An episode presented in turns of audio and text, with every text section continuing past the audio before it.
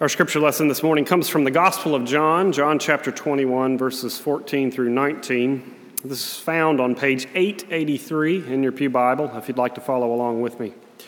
But before I read that to you, I invite you to bow your heads and join me in prayer. Gracious and loving God, we come to you now with open hearts, hopeful to hear your word. We pray by the grace of your Spirit that the words we hear and the thoughts of our hearts will lead us to your will for all of us as your church and for each of us as your children. Dear God, we love you and we thank you for your love. Amen. So, again, John chapter 21, beginning with verse 14. This was now the third time that Jesus appeared to the disciples after he was raised from the dead. When they had finished breakfast, Jesus said to Simon Peter, Simon, son of John, do you love me more than these? He said to him, Yes, Lord, you know that I love you. Jesus said to him, Feed my lambs. A second time he said to him, Simon, son of John, do you love me?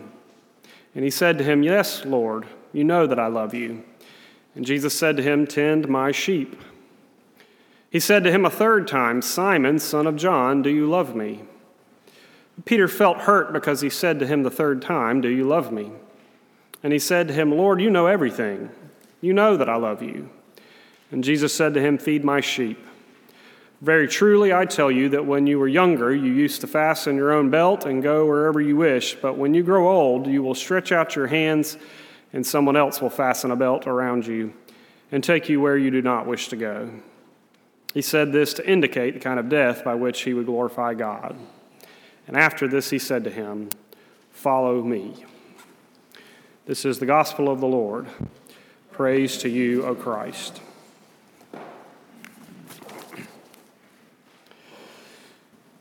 So there's an old cliche story, kind of a joke that us ministers share back and forth, and you probably heard before. It's about a new pastor who's come to a church. A search committee's been looking for ages, and they finally find a pastor who's a really good preacher, and they're excited to hear him preach his first sermon. He preaches his sermon, it's a wonderful sermon, and they're thankful. Uh, the crowd that had come that day decided they were going to come back the next week because he was such a good preacher.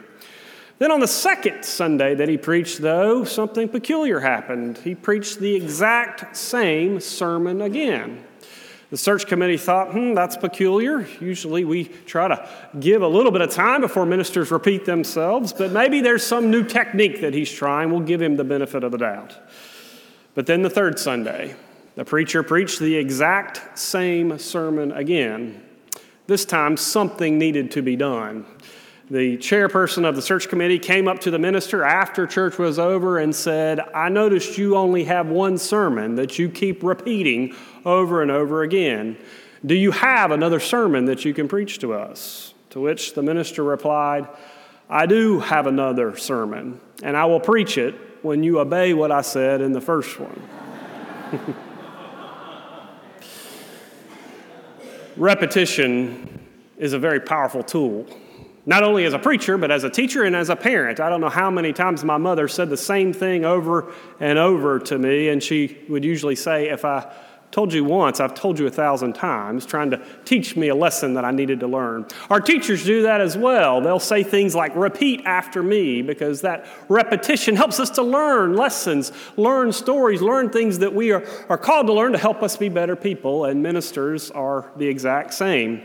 You probably noticed there are several things every single week that I repeat, several prayers that I repeat. I repeat the same prayer of illumination every single Sunday. I repeat the same benediction every single Sunday. Those five things or six things some of you like to share with me. I, I repeat those every single week because when I was a child, my minister repeated those things every single week. And even now, as an adult, I can remember those things because he repeated them again and again and again. And my hope is that maybe someday you'll be able to repeat those prayers again and again and again. That's why we repeat the same Apostles' Creed nearly every Sunday or re- repeat the Lord's Prayer every single Sunday because that's the way I learned it. I learned it not by studying it and pulling out a book and dissecting the prayer. I learned it because every single Sunday we repeated the same words over and over and over again until now I just say it because I know it in my heart. Repetition is a powerful tool, and, and we all tend to repeat ourselves. We even tell the same stories in our families from time to time. Repetition is something we do by habit, or, or maybe sometimes even when we don't mean to, we repeat ourselves again. And believe it or not, Jesus did the same thing.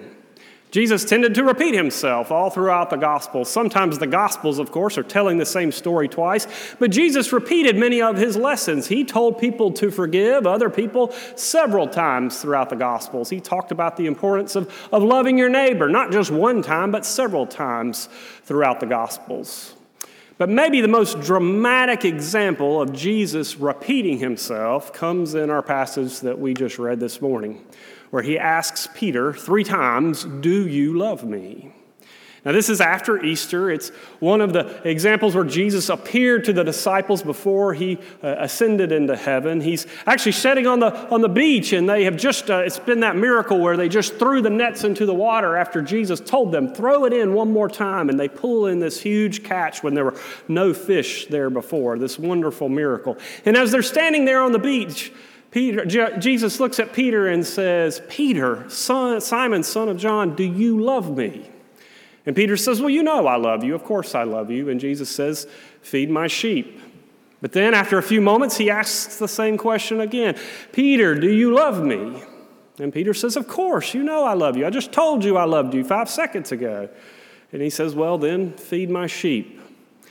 But then he repeats it a third time Simon, son of John, do you love me? And this time it hurt. This time it hurt Peter. It was like Jesus was doubting him or something. And he says, You know, Jesus, that I love you. Why do you keep asking me this? And Jesus says, Go and feed my sheep again. Now, lots have been made about the little nuances within these uh, three answers and these three questions. Why does Jesus call him Simon instead of Peter? Why does he, he uh, use different words for love and some of the questions? They're all little nuances, but all of those little nuances are really overshadowed by the most dramatic fact that he repeats himself three times. Why in the world would Jesus feel the need to do that? Well, maybe it's because Jesus is teaching us that there are times when one answer, one answer just won't do. There are times in our lives when we make promises, and it's not a one time promise, but it's a promise that we have to make over and over and over again. I'll give you an example from my personal life. When Julianne and I were uh, engaged, we were about to be married in just a few weeks, and another minister friend of mine, who'd been a minister for a long time, came to me and asked me, You know, Brad, when are you all going to say your I do's? And I thought he meant, when is, your, when is your wedding taking place? And so I said, Well, April 22nd. I'm glad I got that right, by the way. April 22nd. he looked back at me and he said, Well, that's great, but that's not exactly what I mean. You can say I do on April 22nd, but you better also say it every day after that. When you wake up in the morning, before you leave the house, you need to make sure that you're still saying I do to that person that you love. There are easy days when you say I do, but there are also some hard days too. And so it's better to make sure you say I do before you leave the house in the morning so that when you go out into the world and you meet other people and you face new challenges, you've always started the day first by saying, I choose you. The promise that you make on a wedding day is not a one time promise. It's a promise that you have to make over and over and over and over and over again countless times in countless moments. And maybe in some way, being a disciple is just like that. Of course, we don't stand up and make vows, so to speak, to be a disciple, but what do we do? We make a profession of faith. And that's what our confirmation students are about to do in just a few minutes. For the first official time in their lives, they are going to stand up before you. They've got tape all up here showing them where to stand and they are going to make their first official profession of faith. Now, I want you to know these folks have been working very hard for nine months. They have been coming here every single Sunday morning, memorizing Bible verses. They have been doing service projects. They've been learning about our theology and, and learning about the Bible as well. They've been working really hard, all to get to this day so that they can make this first profession of faith. It seems like the goal is here. We've finally crossed the, the end zone. We finally made it to the end of the story. Today is the beginning. Today is the first time you're going to make a profession of faith, but it will not be the last. Because you see, once you make this first profession of faith, you're going to have to answer that same question again and again and again and again all throughout your life. Just look at Peter. Peter was asked whether he believed in Jesus many times, not just these three times, but many times. The first time when, when Jesus came up to him and said, Throw down your nets and follow me. And Peter had to decide if he was going to believe in Jesus and follow Jesus, and he did. Other times when, when Jesus asked Peter to step out of the boat and walk on water, take that leap of, excuse me, take that leap of faith, and, and Peter did. He took that leap of faith. But there were other times too difficult times, hard times, when Peter was asked if he truly loved Jesus, if he truly believed in Jesus, if he truly would follow Jesus, and the answer was not so simple. Those three times on Maundy Thursday when Peter denied knowing Jesus at all, people came up to him and asked him, Do you believe in Jesus? And he said, Or do you follow Jesus? And he said, No. The same is true for all of us as disciples. Every single day, we have opportunities to answer the question Do we love Jesus? Do we follow Jesus? Not just with our words, but with our actions, by the way we treat other people. You might, as students, you might go to school one day and you see someone being bullied. That's Jesus asking you, Do you love Jesus? If so, then you need to stand up and stand beside those people who are being hurt. We have that same question in our own world when we see people who are despised and rejected and, and bullied in our world. That's Jesus asking you, Do you love me? Well, if so, then do something about it. We may have friends or family who have done something wrong to hurt us, and we have the opportunity to forgive them. That's Jesus Christ asking us, Do you believe in me? Do you love me? And we have the opportunity to say yes by forgiving them. Many times this summer, we're going to have students all throughout Tallahassee who, because they're no longer in school, they don't have enough food to eat. That's Jesus Christ asking us, Do you love me? Then feed my sheep, tend my lambs. We have countless opportunities every day to profess our faith through our words and through our actions. We have to do it every single day, not just once, but every single day. In fact, that might be a good idea, in fact, to try to start our day every single day by remembering that we belong to God, by professing our faith in Jesus Christ. I've told you this before, but the reformer Martin Luther just used to do that when he was uh, still working within the Catholic Church and trying to scrutinize the church, trying to scrutinize the rules of the church and, and push them to do better and try harder. He also turned that same scrutiny on himself. Every single day, he woke up and he thought, I'm not good enough. My faith isn't perfect. I know I'm not the kind of person God wants me to be. But every single morning before he would put his feet on the floor, he would touch the top of his head and say, I'm baptized. A little statement of faith to start every single day to remember that he belonged to God and that his first allegiance before he walked out the door every single morning was to Jesus Christ, who loved him and claimed him as his own. It was to Jesus Christ, and that every time he went out into the world and interacted with other people, the first promise he made was to Jesus, and every other promise followed after that one. It might be a good lesson for us to start our lives that way, our days that way, by touching the top of our head before we go out into the world and see other people face to face, to touch the top of our head and remember we're baptized. We belong to God, and so we should act like it. There's something a little bit different in that promise that Martin Luther made, a little bit different that even the profession of faith that you all are going to make today, because it reminds us once again that our hope is not in our perfect faith, but our hope ultimately is that we belong to God. Our hope is always not in our perfect faith, not in our perfect love. Our faith and our love ebb and flow every single day. Our hope is that God's love never fails. Our hope is in God's steadfast love that endures forever, that never fails us even when we do the right things and even when we do the wrong things. I shared this story with you all many years ago, but it's still one that sticks with me. It was a little book that was written about 17th century Christianity in Japan. It was called Silence. It's a very powerful book about how Christianity in Japan during that time was outlawed, and, and people were, were, Christians were going underground to try to save themselves and, and were not professing their faith openly to the whole world. And the authorities in Japan at that time were finding ways that they could pull these people out so that they could arrest these Christians and persecute them.